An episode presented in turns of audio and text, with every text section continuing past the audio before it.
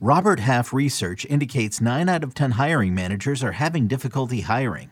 If you have open roles, chances are you're feeling this too. That's why you need Robert Half. Our specialized recruiting professionals engage with our proprietary AI to connect businesses of all sizes with highly skilled talent in finance and accounting, technology, marketing and creative, legal, and administrative and customer support. At Robert Half, we know talent. Visit RobertHalf.com today. Why was Royce Lewis sent down this week? I have no idea. Let's talk top prospects next on Fantasy Baseball Today in 5. Welcome into FBT in 5. As always, make sure to follow and stream us on Spotify. Today is Saturday, May 21st. I am Frank Stampfl, joined by Scott White.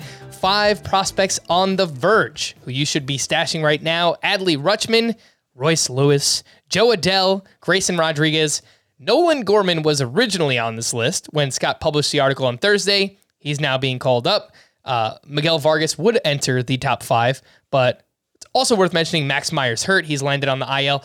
There's a whole bunch of stuff going on with these prospects. Scott, who would you like to talk about?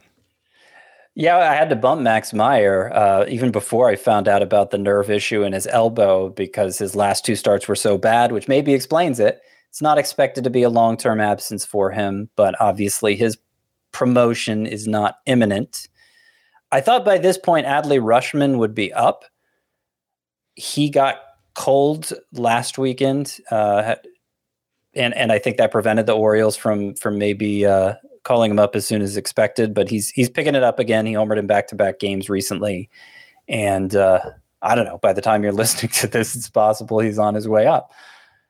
Royce Lewis, yeah, let's talk about him. So I think given the way prospects have had a harder time by and large breaking into the big leagues over the past two, three seasons, the, the fact we saw Royce Lewis have immediate success, I, I, mean, that that makes him a higher priority stash than most prospects, right? We, we've already seen he's capable of handling himself at the major league level. Why he got sent down, you know, it, it sounds like they're not they don't want to put him they don't they don't want to have him bounce all over the diamond yet. They don't want to put that kind of pressure on him. So they're going to have him do it a little bit at AAA first. And uh, according to Derek Falvey their president of baseball operations they're saying you know maybe he can become that super utility type for them in the short to medium term so hopefully that means he's back up soon after just a little bit of exposure to the outfield especially so I would continue to stash Royce Lewis. Uh, let's see. Yeah, M- Miguel Vargas is interesting. He's he's the one who we're going to add in place of Gorman, and I could have gone with Michael Busch instead. Both have been tearing it up for the Dodgers in the minors this year. The reason I'm going to give the edge to Vargas is because he's been tri- in AAA all along. Busch just got promoted there from AA, and I think he homered in his first game the Dodgers have the best offense in baseball so far, but the one position where they've struggled to find to to fill consistently is second base, which is where Busch plays. Uh, but if they wanted to call up Vargas instead, they could make they could move Max Muncy, who's primarily played third. They could move him to second, and uh, have Vargas and Justin Turner split third base DH duties. So either one of them, I, I think, is, there's a good chance they're up sooner than later. I'm not sure who the Dodgers would go with first. I think Vargas, you know, the, the strikeout rate is so low at AAA, and he just looks like a, a complete hitter. Busch shown a little more power, uh, is an elite on base guy, but again, I, I think maybe Vargas looks just a little bit more like he's biding his time. We got to see Busch at AAA more. So he would be my preference between the two, but I, I imagine we'll see both this summer. Five prospects that are on the periphery. These are prospects just doing something recently, and it's worth noting. Corbin Carroll with the Diamondbacks, Joey Wiemer with the Brewers, Andrew Abbott with the Reds, Lenyn Sosa with the White Sox, and Bryce Miller with the Seattle Mariners. What do you have on these five? So yeah, Corbin Carroll, I think once you know Rodriguez, uh, uh, uh, Julio Rodriguez, and Bobby Witt, they've already graduated. Rutschman's soon to follow. I think Corbin Carroll's probably going to be the best prospect in baseball at that point.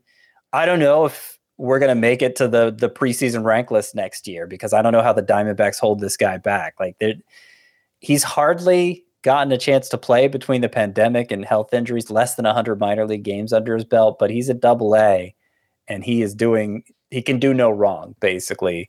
Uh, the home runs and the steals, they're both in double digits, and the hit tool might be better.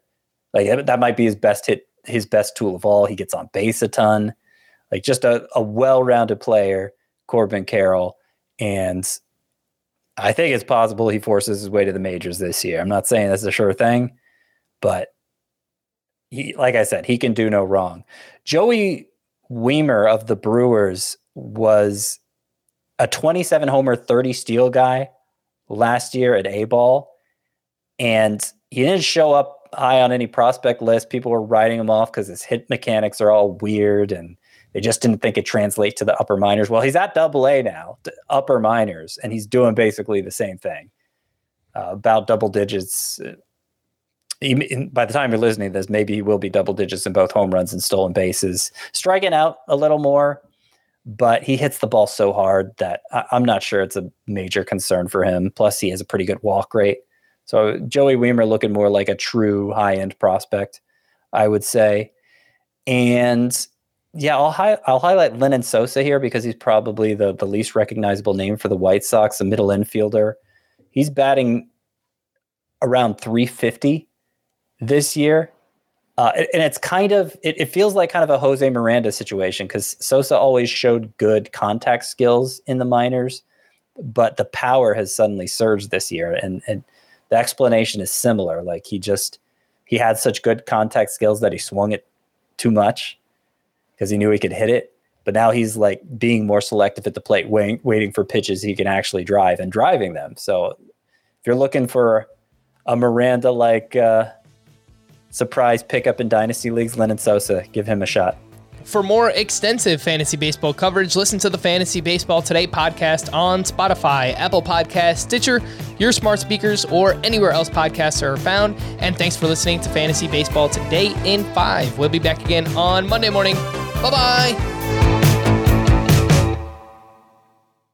MTV's official Challenge podcast is back for another season. And so are we. I'm Tori Deal. And I'm Aneesa Ferreira. The wait is over, guys. All Stars 4 is finally here. And this season takes it to a whole new level old school legends, modern power players, and ex lovers are all competing in Cape Town, South Africa for the prize of $300,000. And we're going to be right here along with you fans, covering every episode on the podcast. Listen to MTV's official challenge podcast wherever you get your podcasts.